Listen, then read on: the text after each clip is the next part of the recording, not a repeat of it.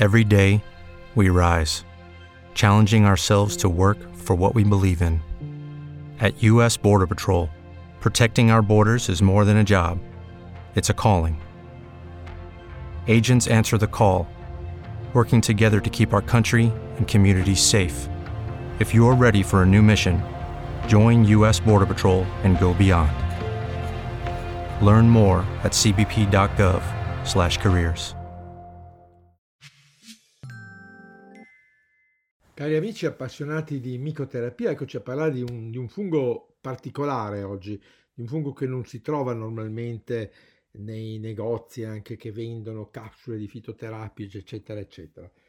Ed è un fungo eh, molto particolare, vi ho detto già un'altra volta nelle prime lezioni introduttive che eh, gli antichi romani i greci non amavano il fungo, i funghi, non a caso li chiamavano funus, funereo, cioè eh, collegavano i funghi alla morte, perché in realtà eh, c'era stata proprio l'esperienza di queste fattucchiere orientali che preparavano queste pozioni di funghi velenosi per uccidere poi le varie persone indicate. Quindi c'è stata sempre questa diffidenza degli, degli, degli antichi occident- dei greci e dei romani per i funghi. Però in realtà questo fungo di oggi, di cui voglio parlare, che si chiama Fomitopsis officinalis o agaricum, che viene dal greco ovviamente, che vuol dire fun- cibo degli agari, quindi probabilmente un vecchio popolo. È un fungo molto particolare perché le sue, eh, se ne parla eh, Pedianio Dioscoride. Pedianio Dioscoride è un famoso medico del ehm, romano, in realtà di origine greca, del tempo di Roma del 65, avanti, del 65 d.C., che eh, nei suoi scritti parla a lungo di questo fungo, questo fungo che quindi ha una grande tradizione eh, di uso medicinale.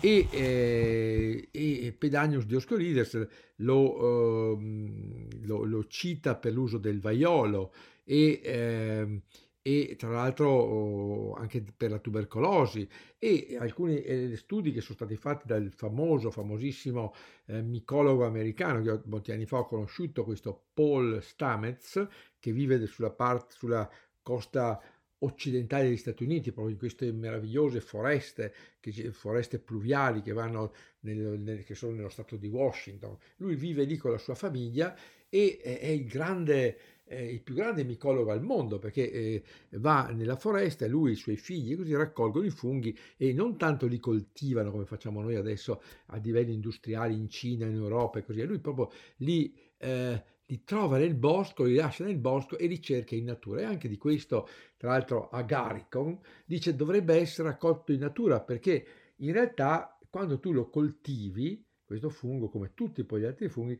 tende a mutare le sue caratteristiche genetiche e non sarà mai come quello che trovi in natura. Quindi dicevo, fungo molto interessante perché il fatto non è casuale che si usi per le malattie intracellulari, ecco vi ricordo che è usato per la tubercolosi, che è un batterio intracellulare, è usato per i virus, quindi è stato usato per i virus del vaiolo, del virus dell'influenza, e, eh, e, di molti altri virus, quindi parliamo sia di virus RNA, sia di virus DNA che di virus RNA.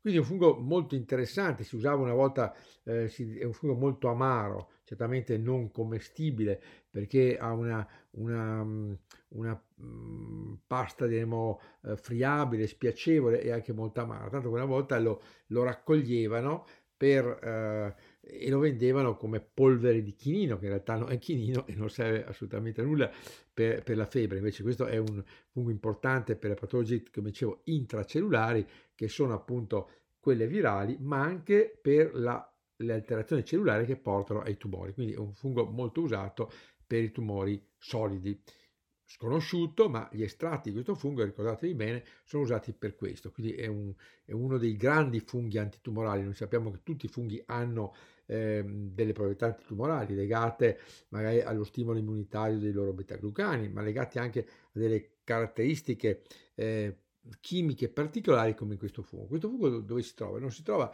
eh, come mh, mm, facilmente perché è un fungo molto antico, vive molto a lungo, è il fungo che vive più a lungo di tutti. Sapete che una delle caratteristiche dei funghi, io ho parlato per esempio del, eh, è quella di, eh, di eh, crescere e eh, dopo un po' di giorni scomparire. Tante volte io ho visto dei, dei coriolis, per esempio dei coriolis su, un, su o dell'auricolaria su un tronco morto, poi tornavo dopo 10-15 giorni e il fungo non c'era più.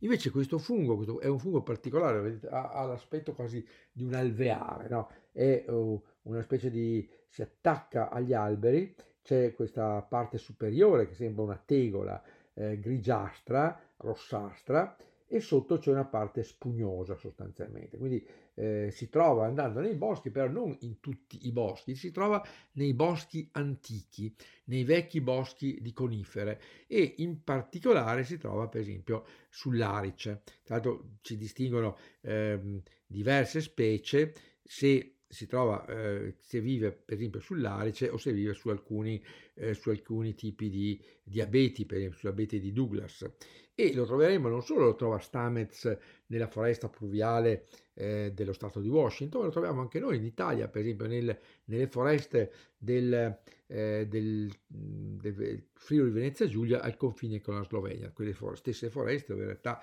eh, si trova molta ancora selvagina, si trova la lince, si, trova, si trovano gli orsi, eccetera, quindi queste foreste un po' antiche, ecco, quindi è un fungo che viene eh, che viene sostanzialmente proprio eh, eh, antico. E tra l'altro gli antichi lo rispettavano molto perché l'abbiamo trovato questo fungo per esempio anche nelle sepolture, quindi era talmente importante che lo mettevano anche nelle sepolture in modo che se magari il morto ne avesse avuto bisogno nell'aldilà avrebbe potuto usarlo come medicina molto molto importante. Quindi ecco, oggi vi ho parlato di questo fungo nuovo, estremamente interessante, che, ehm, che viene un po' a, comple- mh, a completare questa, eh, questa nostra eh, trattazione.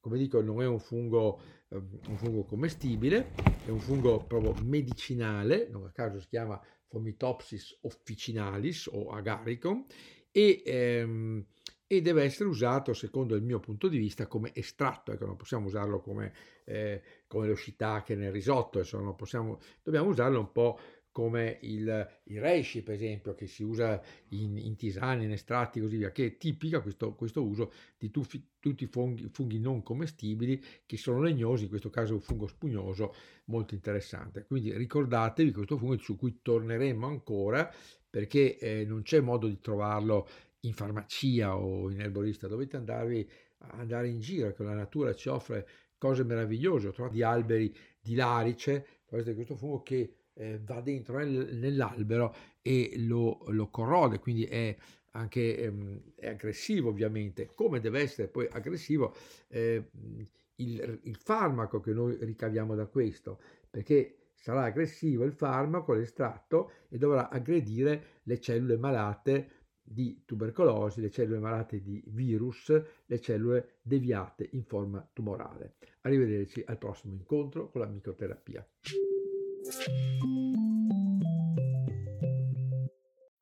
Every day we rise, challenging ourselves to work for what we believe in. At US Border Patrol, protecting our borders is more than a job. It's a calling. Agents answer the call working together to keep our country and communities safe. If you're ready for a new mission, join U.S. Border Patrol and go beyond. Learn more at cbp.gov/careers.